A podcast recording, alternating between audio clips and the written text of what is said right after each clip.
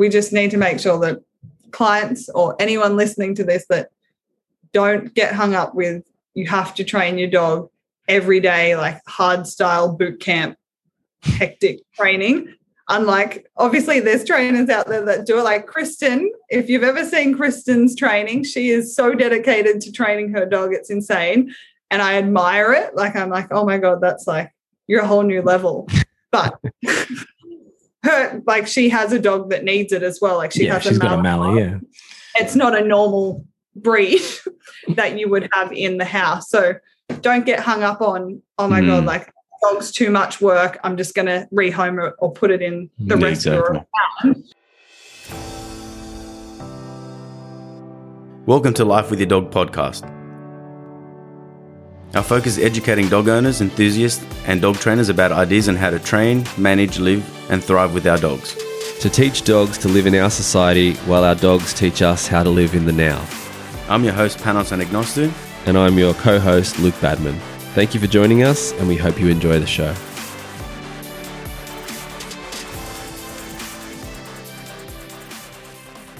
All right, we're back. Another episode of Life with Your Dog. And today we've got joining us Kana Wrench, who is the head trainer at Canine Evolution. Thanks for joining us, Kana. Hi guys, how are you? We're Good. good. How you doing? Yeah, good. Just um, excited to do the podcast with you guys and have a chat and see what's going on. Thanks for coming on. So, um, so just to explain for the listeners, so uh, you're the head trainer at Canine Evolution, and that is Glenn Cook's company. Um, and Glenn's been on our podcast, and you know, teacher and mentor of both Panos and I, and pretty much anyone in Sydney who's a legitimate dog trainer. So, why don't you tell us a little bit about yourself, how you got into dogs, um, and we'll we'll start from there. Yep. So um, obviously, I've always been in love with animals, which I'm sure everyone says when they say they train dogs. Um, it's very normal, Hopefully. but You, Yeah. You'd want to like them if you're going to work with them seven days a week. awkward. I just don't like them. I just work no. Um, so I started out obviously um, just working in pet shops when I was younger, things like that. Then I went into vet nursing and I found that I didn't really like that side of the animal industry because obviously you're seeing a lot of sick animals and not really healthy and it's a little bit sad and things like that. So I still wanted to stay in the industry, but I was like, what can I do? So then I ended up going into zookeeping which then obviously in zookeeping you do a lot of like conditioning work with um, Tasmanian devils and things like that to get Whereabouts was that? Yeah, I never knew that. So, yeah, that? so I worked at the reptile park um, for about two years, just casual. Um, to start off with, I started as a volunteer for obviously to do the certificate three in captive animals, you have to do work placement. And then I kind of were like, this is kind of cool training these animals. And then I ended up being like, maybe I want to do another certificate. And that's when I looked into the NDTF course, which then I met Glenn, I met all the people down at um, the Dural Pet Resorts where they hold the NDTF. And then I was kind of like, I really want to work with dogs. Um, but it didn't all happen straight away. So I When was that, Kana? When did you sign up for NDTF? Think about five or six years ago. So I've done it twice. So it sounds really funny that I've done it twice. But when I first started, I didn't have my own dog. So I was using um, just a friend's dog, and then that dog ended up passing away right at the end when I taught it its complex skills, but I hadn't been able to film or anything like Oh, that. So That's then I, yeah, so I got to the end of the course. I did all my practicals, my block one, my block two, passed all that, but then didn't have a dog. So I kind of was like, I'll probably just wait a little bit until I can see if I can get another dog or what can happen because you can't just pull dogs from anywhere. Um, and then I ended up just working in the animal industry in like another pet shop type of place. And I was like, I went to the army.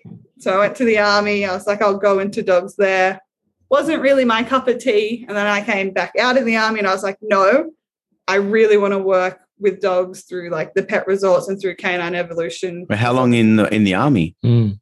Um, only like two, three months. Like I went in and I was like, nope, not for me, and then Mhm. left. You So- dipped your toes and got the hell out of there. yeah, and obviously it's one of those things you don't really know what it's like until Yeah, you get there. Um, For sure. I have like a lot of friends there and stuff, but not really for me. So I just left. Um, and then I was like, I'm going to finish the NDTF. Re, um, like went into it, started all again, did my block one, did my block two again, and that's when Glenn I think was like, okay, she's obviously super keen because she's doing it twice. and then I started going to seminars. So I did like the J Jack and the Chad Mackin, um, the Mike Suttle ones before I was even a trainer. So I was doing all of these things, just being the little nervous person in the background, not really knowing anyone. Um, and then I applied for a job at the resort, and then I ended up getting it, and then here we are. So I I got Take, the the takeaway is if you want to get a job, you got to do the NDTF twice before Glenn notices you.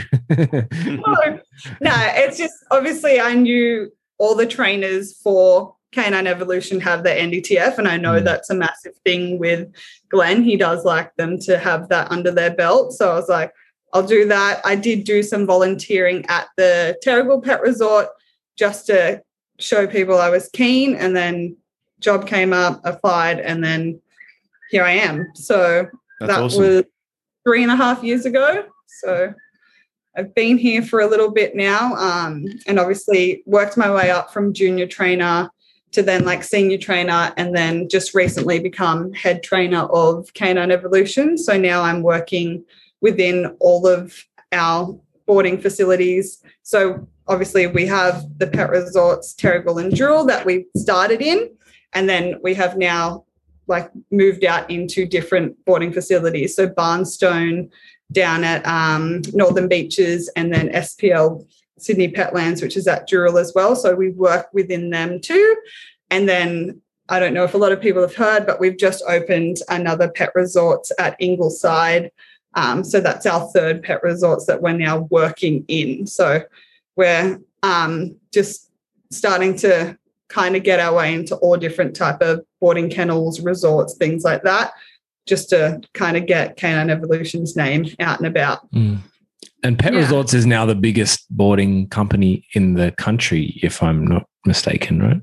Pretty sure. I think so. Um, Yeah. Obviously, because Canine Evolution and Pet Resorts were um, diff- separate entities. So yeah. we're the training side. Um, but we obviously started with Pet Resorts to start off with Mm. before we And started branching. To clarify for the listeners as well. So Glenn like runs the Sydney arm of the NDTF, and then he's also obviously your boss and Canine Evolution is his company, but he's also the general manager for Pet Resorts Yeah. overall as well. Yeah, so we were all intertwined, obviously, with the pet resorts, um, and then we went out into other kennels as well. So, um, and Got then obviously, full. yes, very busy, but it's good. Um, so we're kind of covering obviously Central Coast with the Terrigal Resort, and then Sydney area, um, and then obviously we also like I help Glenn with the NDTF program. Um, so I'm his second teacher for that. So that's a lot of fun, busy, That's but exciting. That's obviously how I met Luke. You teach on the days when Glenn is going motorbiking. Yes, no. yeah. No, also like half the course is taught by you. So yeah, for the practicals. So Yeah, so that's it's pretty fun. It's interesting getting to meet like obviously 16 students every block and then watching Mm. them see what they do. So if they obviously open their own companies or if they're already working within the pet industry and just getting qualified. Um, yeah, it's pretty cool. Yeah, it's awesome. you guys got absolutely um, pumped with NDTF last year, right? As well, because of the COVID situation. Like originally, I was supposed to go to Melbourne and then to do it, and then um, through Panos, you know, introduced me to Glenn, and Glenn's like, "Yeah, no worries. Like, just come and do it in Sydney because of the, the whole border thing was a whole mess." Um, and that would have happened for a lot of people, right? Like a lot of people who were supposed to go to Melbourne or elsewhere, and whether or not they were from Sydney, like like on our course, there was people who'd come from South Australia who were supposed to go to Melbourne and stuff like that. It was a real runaround. So you guys were doing like what twice as much as you probably would have. Yeah, so instead, so usually we do like one, like one a month, um, and then last year we ended up doing like two a month. So it Yeah, was like back to back. Um, and obviously, with that type of stuff, it's not as easy as just like sitting down and teaching. Like, I have to make sure that I have enough dogs for the students. Um, so making sure that they're all there for the eight days the students are there, and then blocking out time for us to have the shed and things like that. So it was very busy, but it was For sure. It was definitely a feat. Hey, for, for any list, um, for the listeners that are listening, because a lot of Yep. people can be hesitant to take their dog to a board and train. Um, obviously, you know, we're discussing before we went on, on air, you know, there's certain places that probably not as reputable because, you know, um, for whatever unprofessional reasons. But, um, you know, what would you say to somebody who's on the fence about, oh, I don't really want to like send my dog away and to get trained? You know, like what, what is it? What's general advice that you give to people that are a little bit unsure about it?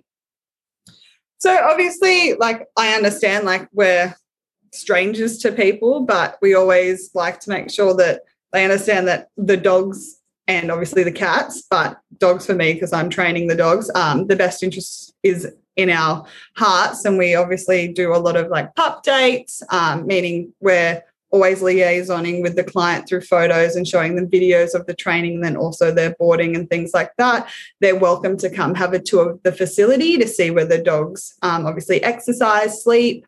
Um, so we're very transparent. There's n- none of this. Obviously, you can't come behind gates and things like that. We just want to make sure that they can always count on us to do everything correctly. And we're very transparent. And I think that's the biggest difference between us as trainers and also facilities is we're not going to hide anything from the client. So Hmm. we're always going to make sure that they understand that um, they're getting weight weights every three days to make sure that we're watching their weights.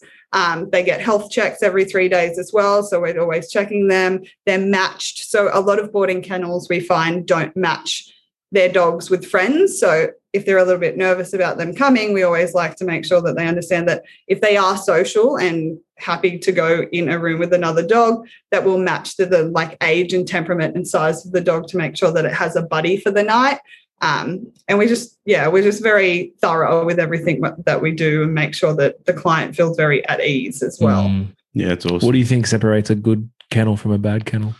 Um, well, obviously, you know, for the listeners to know, maybe we've mentioned it before. I worked at pet resorts as well, like some 10 years ago. So I guess that's some time Yeah. ago now. Um, and I know how professional everything is. Everything's in, in good Yeah. order. And, and it was really good fun working out there. Um, and I have worked at a few different ones since then. I think, you know, people, as you said, you know, have to, um, if they've been allowed, if, if you're not allowed to see behind the scenes, then, you know, there should be something sus about it. Um, you know, and I guess what would separate it, I guess, is, you know, looking at people's reviews, um, and, you know, getting other look, I recommend pet resorts to people that like we used to do um, minding at our house, but now everyone that used to since my my son was born, we've been sending them all up that way. So I guess if people were to trust me, well, then I guess they would then be trusting you guys as well.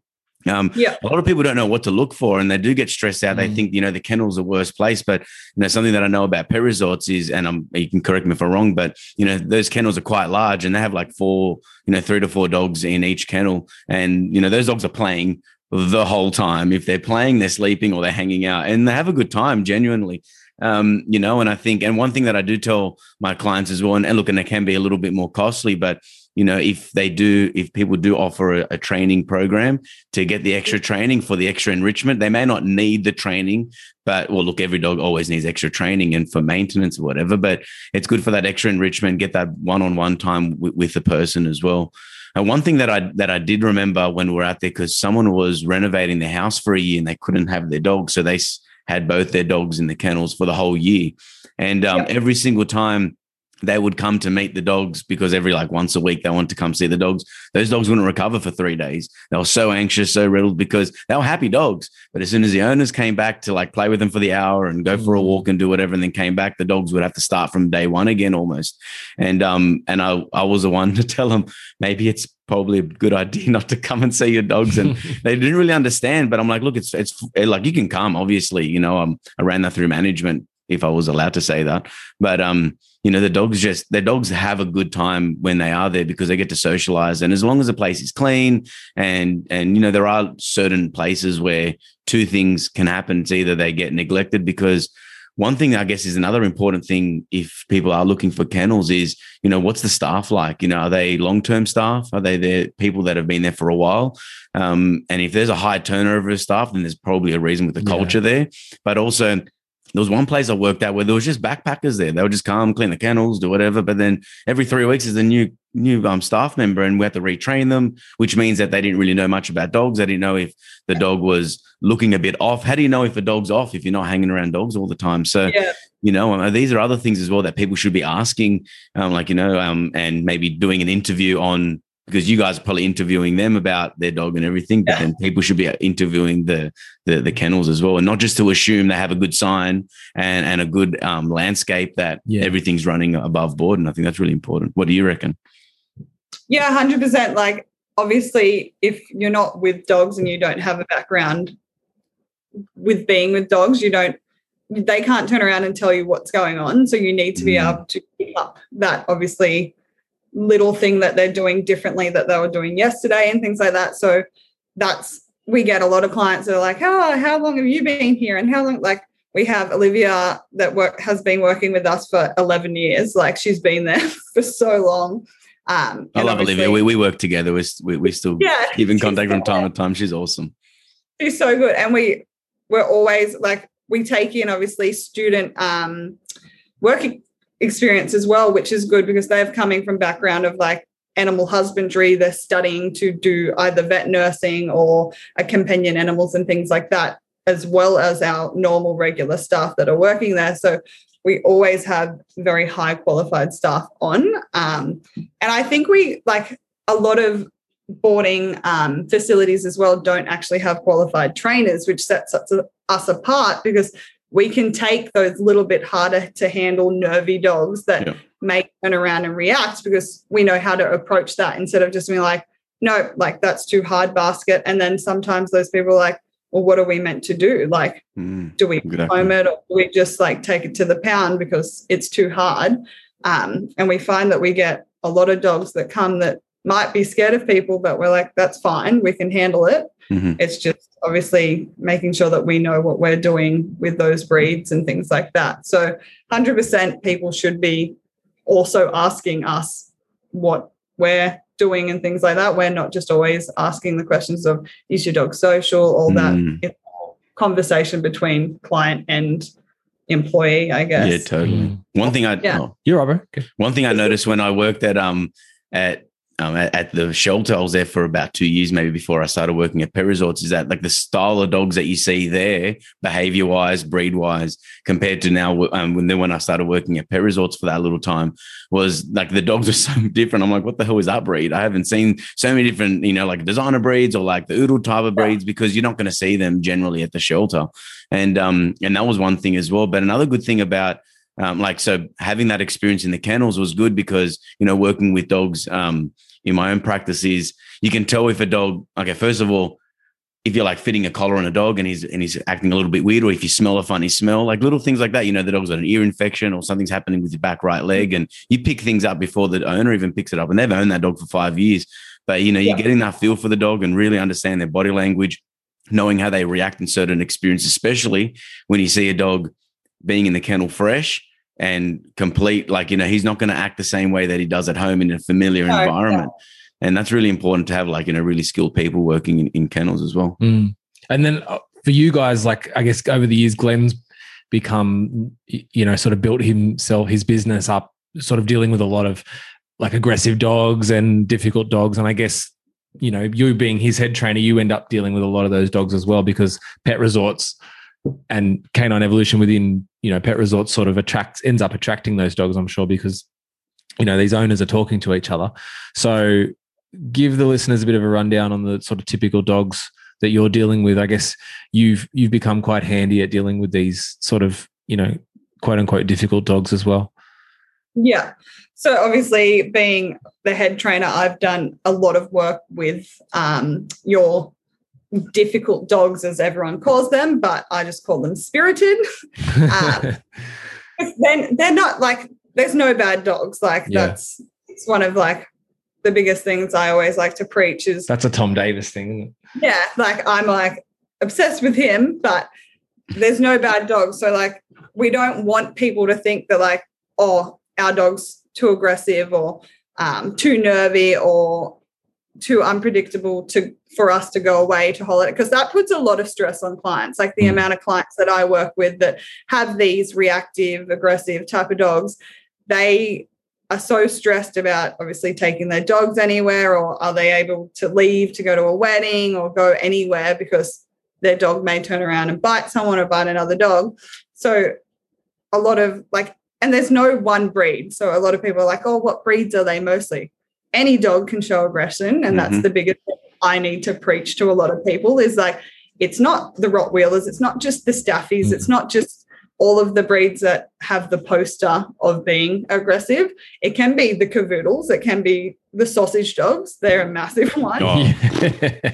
what is it with All the sausage time. dogs? always try and get me. Um, but they just need to know that obviously in a facility where they do have handlers that are trained to work with behavioral issues, that that's probably the best place for them to go. So I've worked under Glenn with a lot of, of his aggressive um, clients and things like that that I've watched. And then obviously that's dripped down into me. And then now I've trained Kristen the same way, who is my second um, like second hand of canine evolution. Um, so we kind of just we don't really like to discriminate on those dogs coming to boarding. Technically, they may need to pay obviously a handling fee, meaning the trainers only to handle them because we don't want to put them in a situation where they feel threatened by, say, a staff member that doesn't have as much behavioral reading on them. Experience, yeah. Yeah, like because the big thing I like to say to people is, yeah, that dog might bite me, but at the end of the day, that doesn't bother me. It's more the dog ending up having a bite history Mm. and ruining ruin it, ruining its life with the family. Because a lot of the time you tell a client, oh yeah, it did nip me, and they're like, oh my God, I'm so sorry. And you're like, it's fine. Like it You didn't bite me. It's all good. Mm. yeah, I'm like, it's fine. Like, it's not an issue. But to them, it kind of taints their perception of their dog then. So, Mm. It's I wanna well, the make- dog was aggressive in that moment. The behavior was aggressive. It doesn't necessarily mean that Like, the dog is the aggressive. Like on any given aggressive. day, any dog could be aggressive. exactly. So, like, my own dog, if pushed in certain situations, would be aggressive towards me. And I know that. And that's the biggest thing I need to preach to clients and obviously people listening to the podcast that, like, you're like, we're happy to take them, obviously, if safe and you pay the handling fee and we can get around and things like that. Um, and that not every dog will be aggressive in a new environment, Mm. but they may be as well. So we get a lot of dogs that come in that don't have any issues, but new environment, little bit scared, they will show fear. And then Mhm. if pushed the wrong way, can come out as aggression. And that's not for sure. abnormal for new environments. Um, In fact, it should be expected, right? yeah, exactly. And that's what a big thing we like to tell clients is like your dog might not act exactly how it is at home. It's a new environment. It's might be a little bit uncomfortable and it might shut down, be a little bit fearful, but two or three days in, it's going to turn into itself again. It just Yeah. needs to understand that it's not in a situation that is harmful to it or anything like that. they're, Um, they're dogs ultimately. Like they're not toys. Yeah. They're not one. You don't Yeah. just take the batteries out of them when whenever you don't feel like you know dealing with whatever their whatever behavior they're displaying. Like Mhm. ultimately, they're prey animals. Like they will. They will. Yeah, they're a they do wild have the animal. ability. Exactly. We've just domesticated them. They have the ability to bite. They've got a mouthful mm-hmm. of teeth, and, they um, and still have the DNA. The DNA has mm-hmm. not changed just because they sleep on our bed. Yeah, mm-hmm. exactly. The biggest hundred thing. percent. So, like, that's obviously, I can't pick like what type of breed I work with that it shows aggression or anything like that. But obviously, that is my specialty within the team is behavioral issues. So I do work with all, I call them little bitey dogs. Um, and it's, and it's great to watch, obviously, when they first meet me, they don't like me, but after a while, then we become best friends because they understand like I'm not there to hurt them or put them in a situation that they need to feel threatened anymore. Yeah. So And if there's if there's any trainers that like you know out there on their own listening, is that you know you should be um you know um liaisoning with you know certain places that do board and train because there, are- there are certain dogs that I do send up to um to you guys because I feel that yeah we've we've got a good head start on on, on a few things, but for example, if the handler skills aren't like or the owner skills aren't up to scratch and you feel like with that dog needs a bit more of an intensive sort of Yeah. socialization um, program i say look go up there get some good work and then whether you continue doing training with the girls or or the guys eh, or if their dog comes back because we do train a very similar way. We've all been educated the same way. Everyone's got their different spin on it. Um, and that's happened you know quite a bit over the years as well. And i don't think that's a bad thing if there are any trainers listening to say to think that oh you can't work with all dogs and there's a bit of an ego attached to it. You should be able to say look get them to help out because we're all working together in this as well. And especially if you do resonate with with a certain same techniques same commands so you know using markers and everything else. If you if you resonate on the same page you know um, i do rec- you know because we do have listeners all around the world is you know get in touch with these people whether it, they may not be the closest but get out there and and try to find these people. I think that's a really good bit of advice for everyone out there. Yeah, hundred percent. Obviously, like for new trainers or trainers that are out there and things like that, like it's hard for people that don't have the facility to do board and trains because it, as you were saying, with the handler, a new client trying to learn how to work with a reactive dog or something like that, it can be hard for that. They're learning too, as long mm. as well as the dog. So having a place that they can go to get in some foundations exactly. and then go back into the environment with the foundation so they understand is super important for the end goal.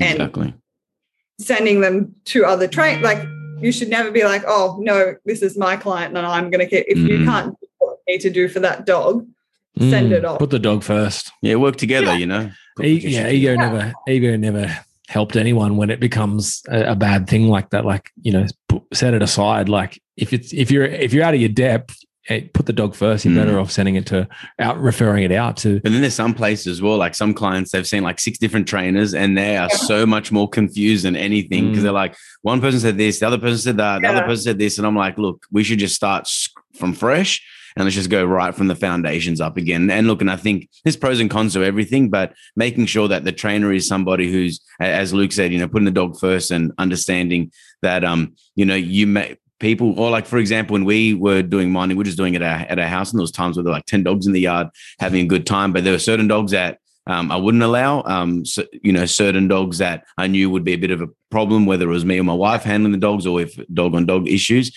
Um, so then you know having someone to refer is really important. But also in on in saying that on the canine paradigm I was listening it was quite a while ago maybe last year the year before they were talking about um, having like your mum just come and look after the dog can be a bit, bit of it, or like your friend or your neighbor or whatever can be a problem because you know someone leaves. the dog. Yeah, no, well, not even that. They leave the door open. They don't know if there's some health issue starting to arise, and all these different little things that happen. Where being at the kennel can sometimes be the safest place for, Mm. for a lot of dogs, um, you know. And and a lot of the times people don't want to have to let that up and be like, "No, my dog's in." If, if like we were doing pet sitting as well, so we weren't going to the were going to the house, but you got to recognize that we're there for an hour and a half, you know, two hours max in that 24 hours of the day. So where being in the kennels can can also be a better place for the dog. So, you know, depending on the dog, they've got good, like good access to vets and all that kind of stuff. hundred percent. Groomers on site, like all the it's it, it's a facility, like it's set up for it.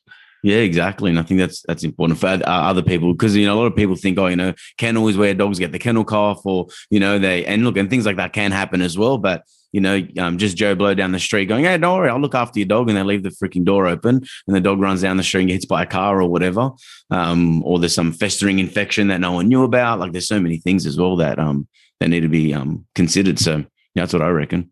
What's a what's a well, what what what does it look like a day in the life of of, of in your position?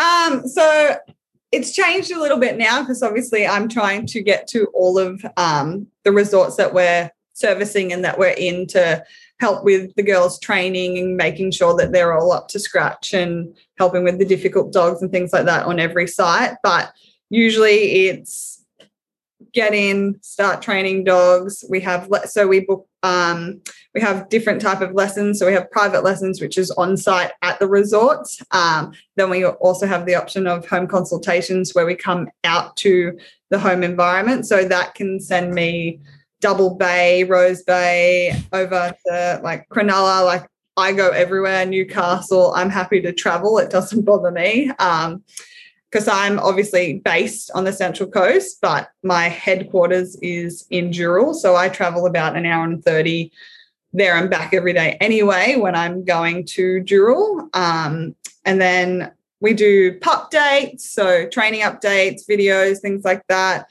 Um, socialization through daycare and training. So we also have the option of the dog that comes in for daycare can add on training. So that may look like just trick training or obedience training for the day, or they're coming to learn how to make friends with the daycare dogs, things like that.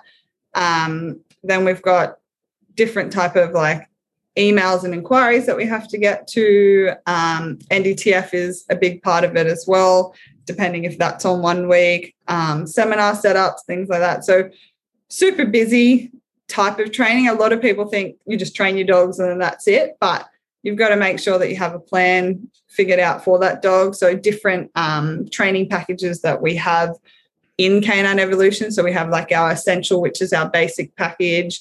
So, just puppy basics or manners, sit, sit, stay, things like that. Then you have your three to five weeks, which are your more complex aggression or your like high aggression type of cases. So um, dog to dog or human aggression um, or reactivity, things like that. Um, and that obviously changes what we need to do day to day with like we may muzzle train, we may look at crate training, we may look at um, doing desensitization, counter conditioning, all of that type of stuff. So it's a lot, but now I obviously try and get to the training of that type of stuff, but I'm also teaching the girls because we obviously have someone up at Terrigal, um, someone in our Barnstone and our Ingleside, someone at our Dural and our um, Sydney Petlands. So teaching them how to work with the difficult dogs as well, because you don't. The only way to build up experience with those type of dogs is through experience of those type of dogs. Yeah. So people are like, teach me how to deal with an aggressive dog. I'm like, he's an aggressive dog. Hmm. Yeah, pretty much. Like it's not something you can read from a book or mm. um, watch on YouTube. Like you can definitely get tips and things like that, but you don't really know how you're going to react in that situation until you're there and you know what the dog's going to do and things like that. So making sure that I'm having time to like work with the girls with those dogs to, mo- um, to motivate the motivators. Mm, yeah, train the trainers. Exactly. Train, yeah, train the trainers. Um, and then we do um, group classes as well as one of our things too. So we have a lot of things going on at a lot of our resorts. Um, at the moment, we've just opened up a new reactive class at our Dural resort. So we get a lot of dogs that obviously get frowned upon when walking and things like that because they're barking and they're lunging and they're obnoxious and then the owner feels like oh god i can't take my dog anywhere to practice my training mm-hmm. um, but now we have like a big group of reactive guys that are learning how to be calm around other dogs and other people but That's not awesome. being in a controlled environment I was at the cafe this morning and the, there was a little Frenchie and it was barking and then there was another dog. I can't remember what it was. Someone walked past another little puppy thing, and then they were sort of barking at each other.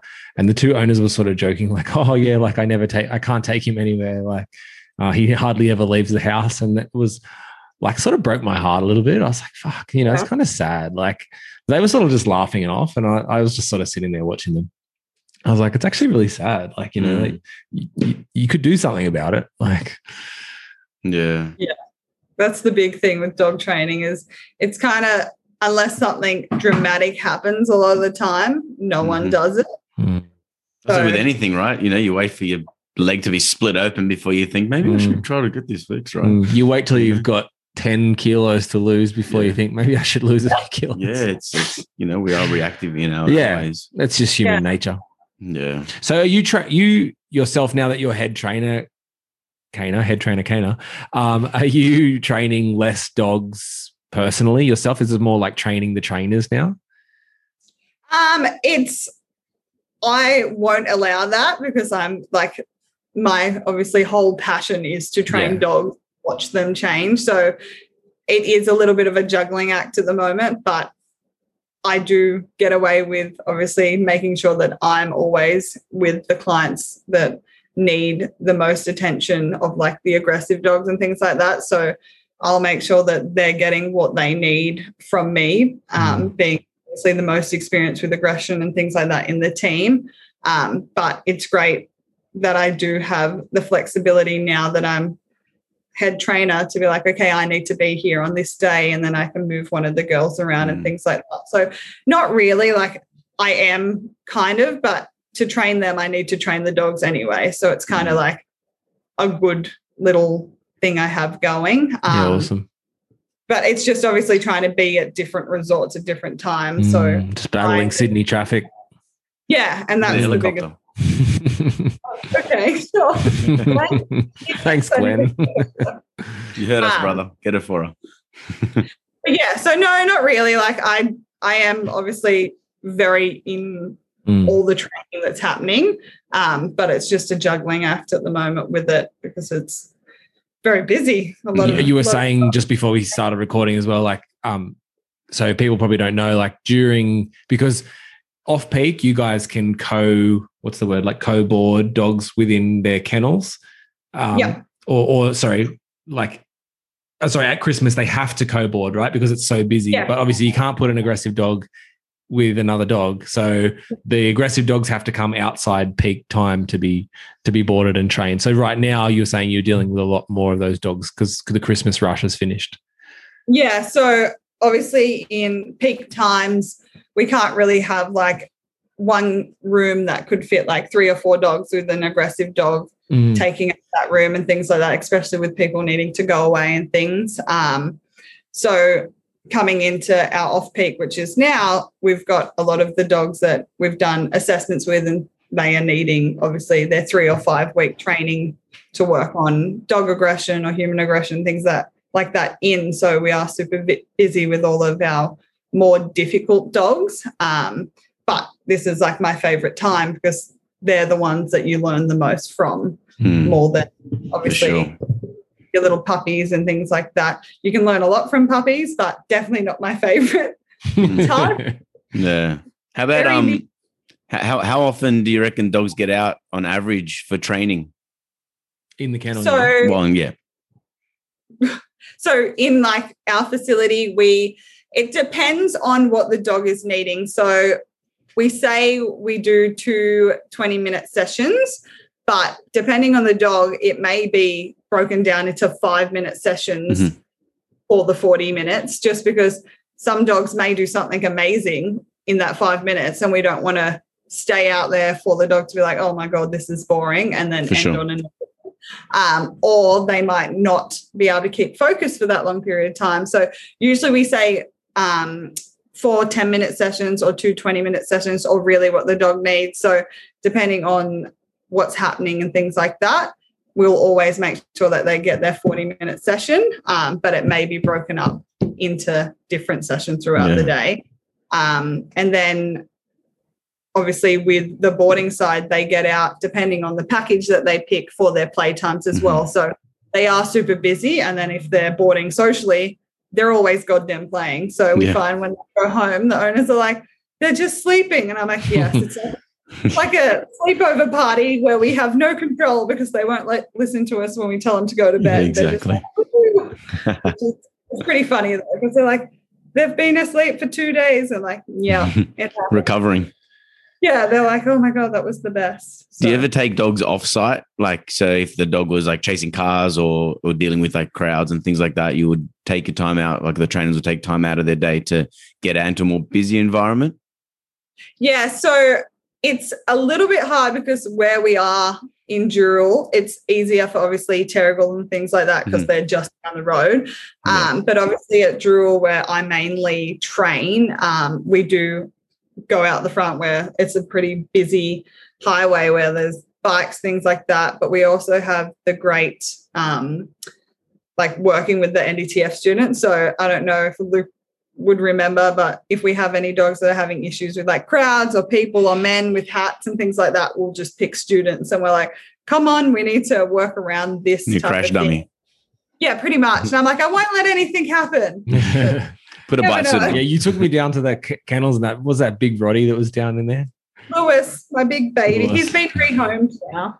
Oh, Oh, nice. Happy Yeah, ending. he's got yeah, big nice home. So yeah, like we do obviously work with what the clients are needing. So we have obviously at Dural the amazing training shed, which has absolutely everything in it you could possibly think of for Mm, training. Yeah, it's a great, Ah. great facility. And then if we're like if they're chasing cars and things like that, we have the front. Um, we have the obviously opportunity to work with socialization through our daycare, which is really good because most of our daycare dogs are very social and we know them from them coming back every week for years and years, so we can trust them for socialization.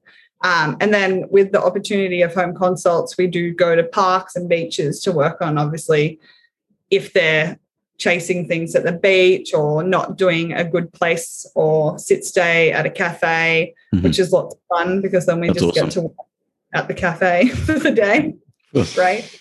Um, Working. but yeah, so yes, working. Mm, So we do have all of that type of stuff available. And then the groomers, it's good to have the groomers on site to help with desensitizing desensitization with like blowers, clippers, noise, yeah. all sure. that. As, so Yeah, It's a good- the whole idea of a resort is like a resort to have All in everything one. Yeah. yeah there. So Yeah, it's good to know. You was, we were saying before, um, like, you know, any dog can be aggressive given the right or the wrong circumstance, I guess. Um, obviously, when you're bringing these dogs in, you, you, you sort of interviewing the owners.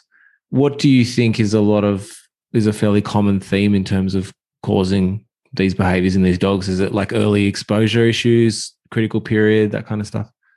yeah, so a lot of it is obviously owners that just don't have the knowledge Mm, and it's not their fault. They're just you don't know until you know is Yeah. a massive thing. Um, and then obviously the big battle between dog trainers and vets with not letting them out for early socialization Mm. and habituation and things like that because of vaccinations is a massive one. Um, and then I find a massive one that um, is happening is biological fulfillment. So like a lot of dogs aren't getting what they need. no So- enrichment. Yeah. yeah, all those shitty behaviors are coming out in chasing cars or nipping people when they run past or lunging and barking. And they're like, why are they doing this? So we need to break down what's happening, obviously, in their life and what they're getting. And then a lot of the time we find it's they're just not getting what they need, Mhm. Mm, fades away a lot of the time. But it's just, it's with that type of thing, I guess it can be all of the things. Mhm. You just don't really know. It comes hand in hand. mm. yeah, it's like it kind of trickles into each one, like socialization into habituation early, like critical period. Then they're not getting because they go to puppy school and puppy school is about socialization, but it's not the most Mhm. correct socialization. Mhm. And then a lot of the time they don't tell them where to go from here. So like border collie should be doing herding. So maybe going to herding classes or um, having like your pity or your rottie, maybe doing like bite work or um, GRC type of stuff to keep it enriched because sitting in the backyard is definitely not going to be enough for any a, wa- a walk once a week will do, isn't that right? Yeah, yeah. So it's, I walk them and I'm like, that's great. That's, That's good. like Great. I don't even walk my dog. Like everything's through training and Mm. yeah, like it's I don't like the only That was going to I be my walk- next question, actually, before you go into it. Is tell us a little bit about your dog, and also how we're all about giving Yes, dogs yeah. a job. So tell us, tell us how how do you fulfill your dog and a and your age of your dog and things like that. Um, so I have a little rescue kelpie named Noodle. Um, she's three. She's awesome. She's the best. I've met her. She's She's cool. crazy. She's, we used her as the as the dummy when we um when we had to do the animal husbandry part of NDTF. Mhm. Kana like got her out and, and washed her, and that was like our that was our lesson.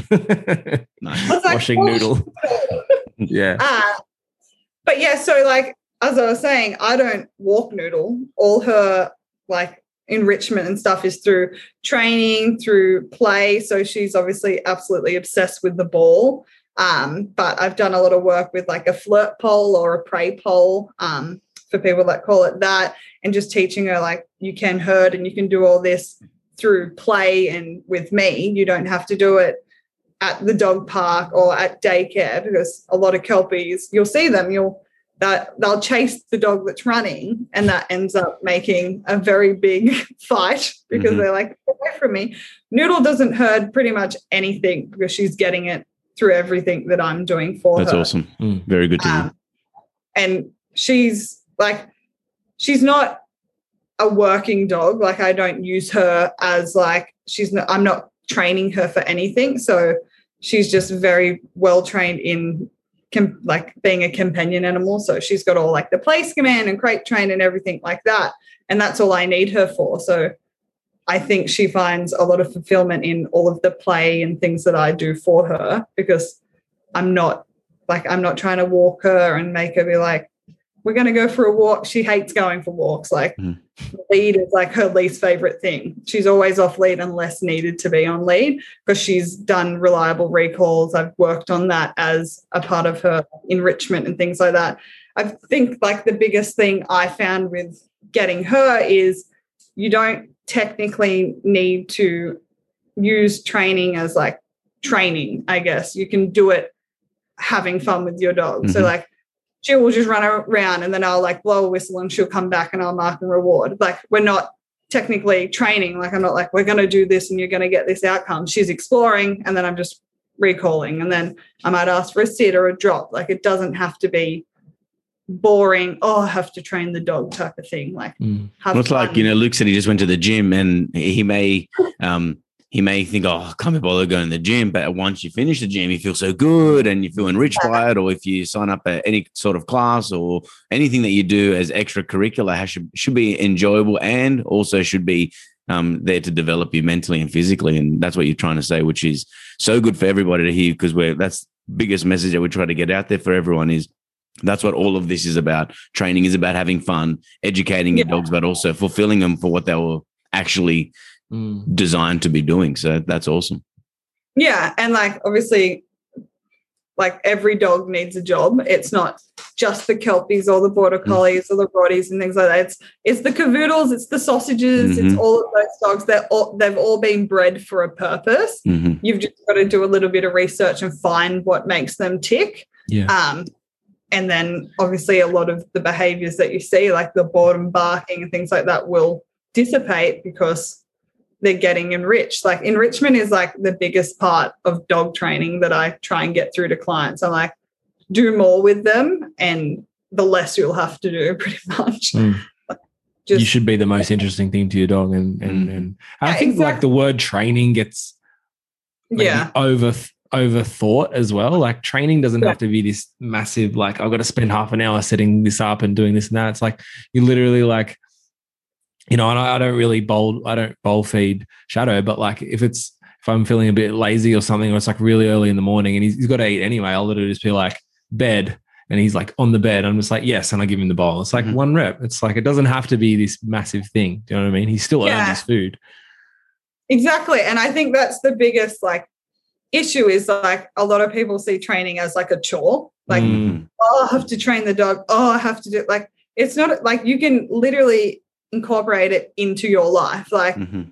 teaching the dog to wait at the door while you walk out the door. Yes, here have some kibble or Mm. wait before you jump into the like it's all inside your life. Yeah. Just do it that way instead of being like, oh, from four till four thirty, I need to train the Mm. dog. Yeah, Like, if you work it into the 24 hours or the you know 16 can't. hours or whatever that you're awake, you don't have to overthink it too much.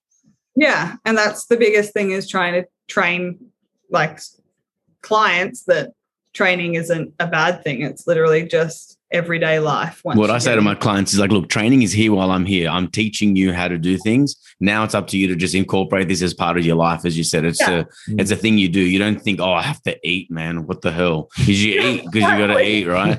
Um, you Yeah. walk because you got to walk, and you should find it enjoyable. But also, it, it is it's a it's a mental thing because we in this world we don't have to do anything. You know, one thing that I was thinking about the other day is that you know we don't have to do much as people that live in. We'll talk about Sydney because we live in Sydney. Urban. Is that we, we don't have to do much to have shelter, food, and water. Like Mm. we, that will happen to you regardless of how lazy or incompetent you are, um, which is a bad thing because that is some that comfort has been something that our forefathers have tried so hard for us to have, but it's a thing that is working against us and making us so Mm. unhappy or unfulfilled is that you know you should work out you should have a, a, a stimulating job and tend to your responsibilities because life without meaning has no meaning and then what's and then that's what creates more suffering and that's both for humans but also for our dogs as well Yeah. and um and trying to tell that to people without making it so daunting. So you have to make it enjoyable and fun, and also, you know, and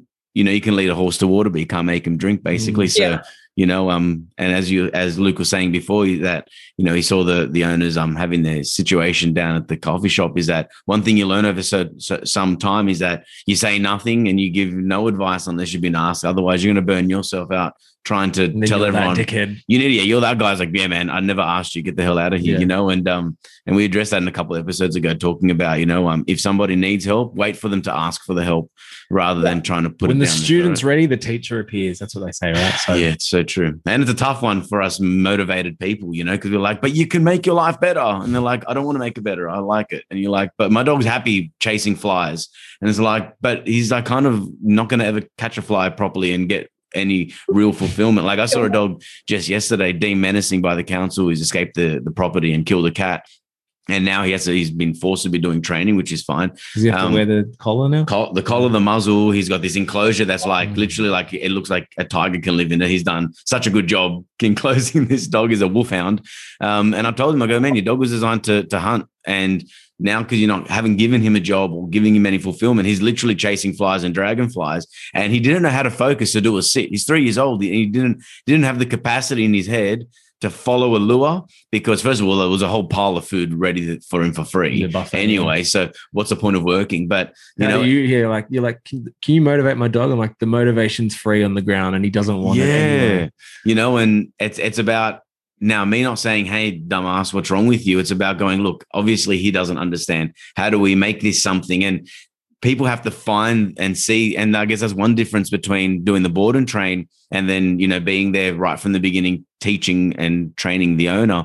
Is that people can see the results from the board and train. They're like, "Oh my god, I didn't even know my dog could do that." Especially being there for two, three weeks, is that they see this massive improvement in the dog and then that's where maybe that could be a good mo- maybe you can correct me if i'm wrong is that that could be a good motivation for people to see that well when you put the time and effort in this is what you get um you know you want a six pack where you got to like do sit-ups uh, Yes. you know and and then maintain it too otherwise you'll lose No- it no so milkshakes. yeah it's um yeah That's yeah, really- that's like one of my biggest thing that I tell people. Like I'm always like, you don't go to the gym once and get abs. Like Mhm. you go every day and then you change your diet and you change your lifestyle. You have to do all this to be fit and healthy. Like it's not just going to happen overnight with your dog. Like Mhm. we can get it to where it needs to be, but it still needs to be trained every day through you as well. Otherwise, they you don't use it, you lose it. Yeah. So and and like making it a sustainable change as well like because like you're saying you're using the gym analogy like if you're like yeah i'm going to go and work out for like an hour six days a week you're like that's not going to happen. And No. if you said the same thing about like oh cool so i'm going to be training my dog like five times a day for like 10 minutes each time and i'm going to buy all this equipment and do all this stuff it's like just make it manageable you know do short little sessions. Existential food's a big thing. Your dog's going to eat those calories anyway. Like people div- hate that bro. divide the like Yeah, but but like i said you could literally do one you could literally do one rep or two reps with the food and and that's call that a training session they're going to eat that food anyway yeah, it, it's I- excitement. People want excitement from their dogs, and this is like we we talked about this in, at length. You know, asking the question, why do we have dogs? What is the act? If you're not using a dog for any specific purpose, what the hell was the point of even having a dog? And it's a It's question. an ornament Yeah, it's a but, but also th- there's there's lots to it, and I guess we can get into that at some stage. Um, maybe maybe not, but it's it's um I guess there's so many factors to it. But people want the excitement. I guess people want the the um the lack of response. Like we work and we try so hard doing this and that and managing my whole life. I just want something that's excited to see me, jumps on me, gives me a bit of free love. Um, but then just that excitement, if that's our goal in life, just excitement, it's a bad goal to have. Just like just like happiness is probably a bad goal to have. You should have Yeah. fulfillment, you know, and if we can learn that from our dogs, that's one thing I've learned in the time working with dogs is I'm fully engaging my animals and teaching people mind and body, mind and body. Um, I have to apply that in my own life, and it's it's a big lesson that that I try to teach everybody. And um, it's so good that you said that without having prompt to say it, because if anyone's listening and listen to our episodes, is that the more that we ask our guests the same question, it's always the same answer, and it's so good. So then people can, especially if you're not too informed about what to do with dogs, is that that's a really powerful um lesson and meaning. Yeah, hundred percent. Um, but yeah, like I just, it's just obviously so hard with people that get dogs, and they're like, I want it to do X, Y, and Z, but they don't want to put the time into it. And as like dog trainers yourself, you would see that a lot, which can be frustrating. But then you've got to understand like they see all of the dogs on the shows, like the beagles and the German shepherds that are doing all of the cool stuff.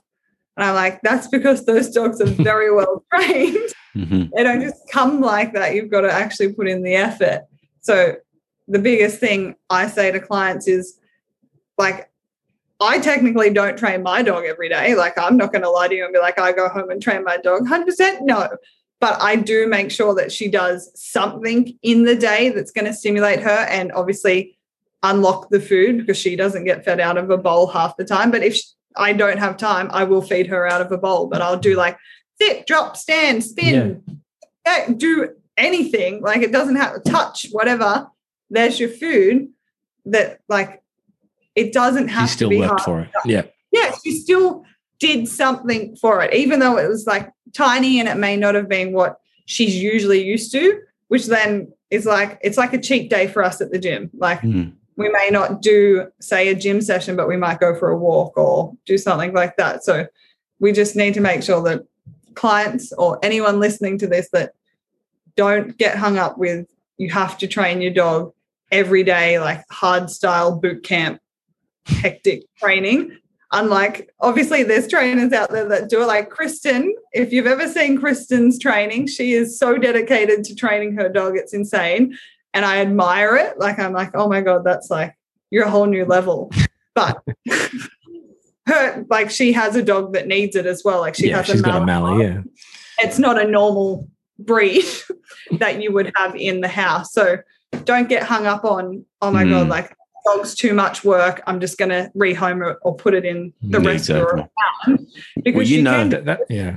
That's another thing, actually. Like on the breeds, like um, I remember you saying, Kano, at the at NDTF, um, you know, when you get a client in, whether it's a group or a private, and and you're like, cool, you know, you've got a XYZ dog. Tell me what was this dog bred for? And they're like, uh, and you're like, go outside and Google like the origin Yeah. of this breed because you need to understand it if you're going to live with this animal.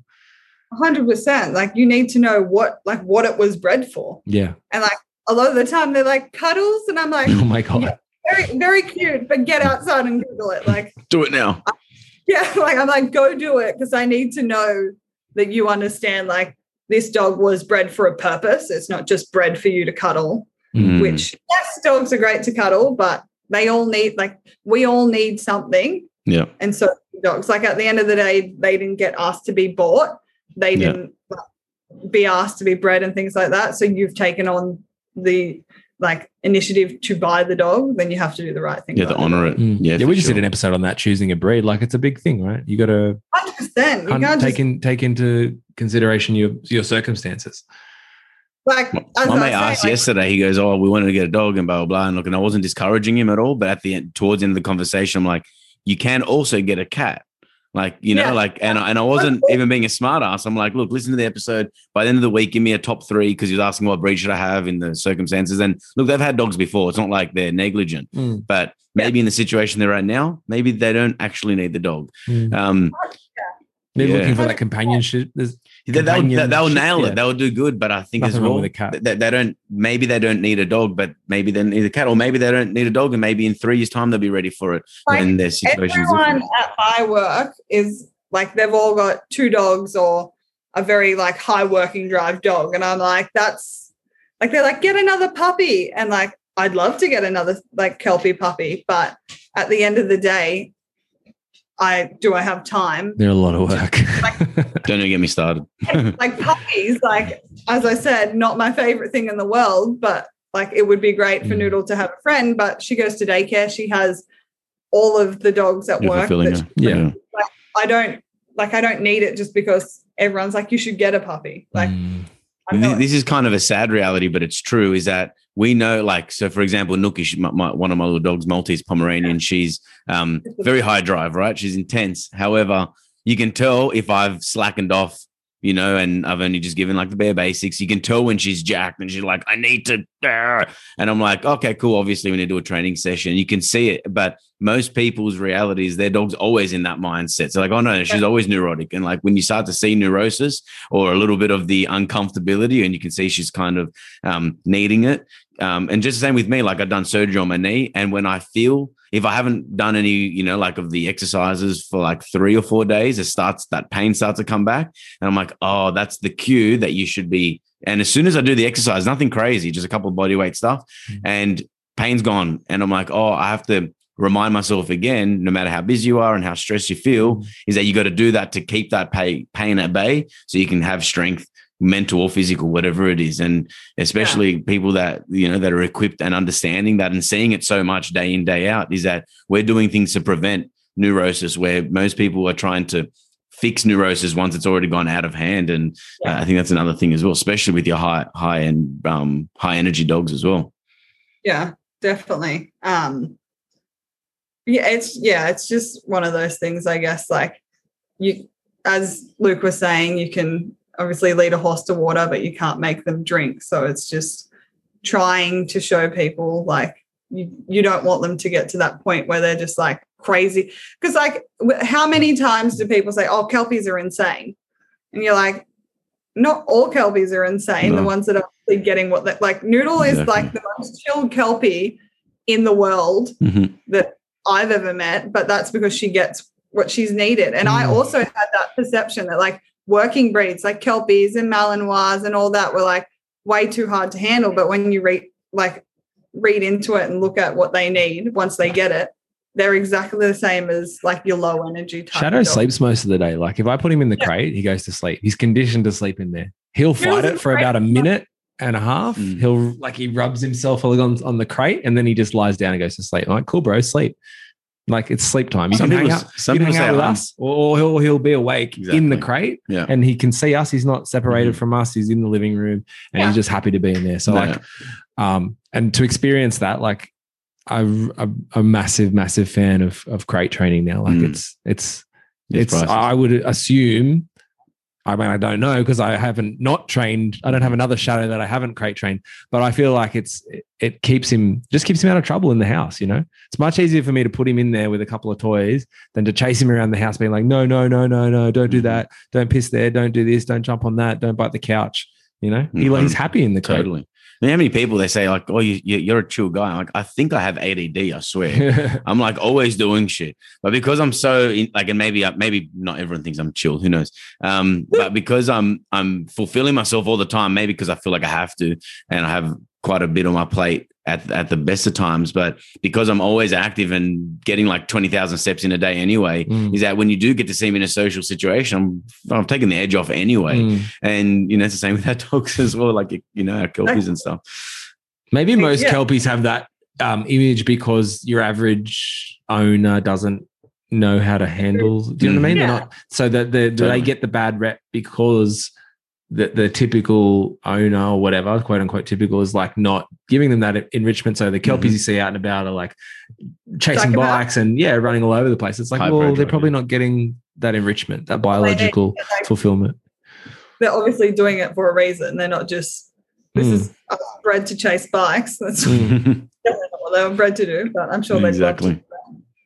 That's for sure. Awesome. Well, thank you for coming on, Kana. Uh, obviously tell the people where they can find you, you know, Canine Evolution, Pet Resorts, all that kind of stuff. Yep. So um, obviously we have Instagram and Facebook, Canine Evolution, um, and it's like spelt canine, not just the canine. Um, mm-hmm. And then Pet Resorts has Facebook and Instagram. Uh, um, and then obviously just give us a call. We have our own website, which is canineevolution.com.au.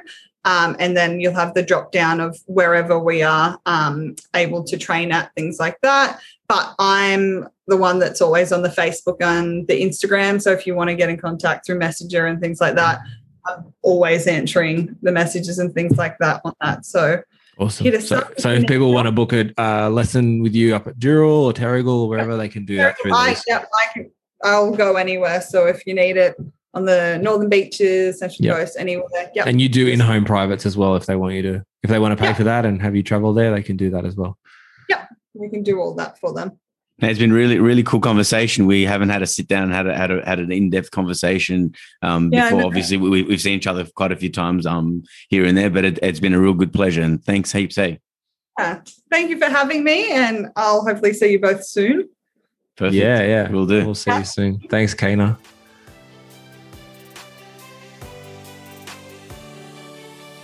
Thank you for listening to another show of Life with Your Dog.